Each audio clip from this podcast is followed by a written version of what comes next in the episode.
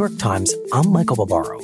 It's Monday, November 25th. Here's what you need to know today. The evidence is already overwhelming, right? The evidence is already overwhelming. The question is But you're not in a courtroom. You know that. You Well- have a political bar you have to meet. In interviews on Sunday with NBC and CNN, the chairman of the House Intelligence Committee, Representative Adam Schiff, said his committee would press ahead with an impeachment report on President Trump's pressure campaign against Ukraine, even without hearing from key witnesses in the White House.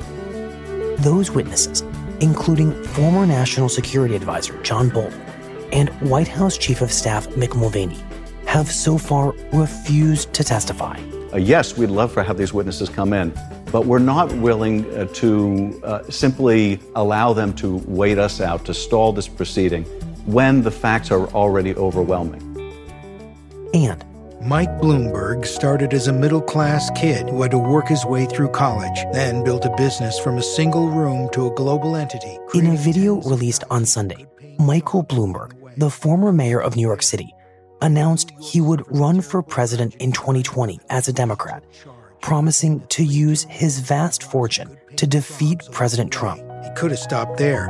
But when New York suffered the terrible tragedy of 9 11, he took charge. Bloomberg faces significant obstacles to winning the Democratic nomination, including his close ties to Wall Street and his support as mayor for aggressive police tactics that disproportionately targeted black and Latino men.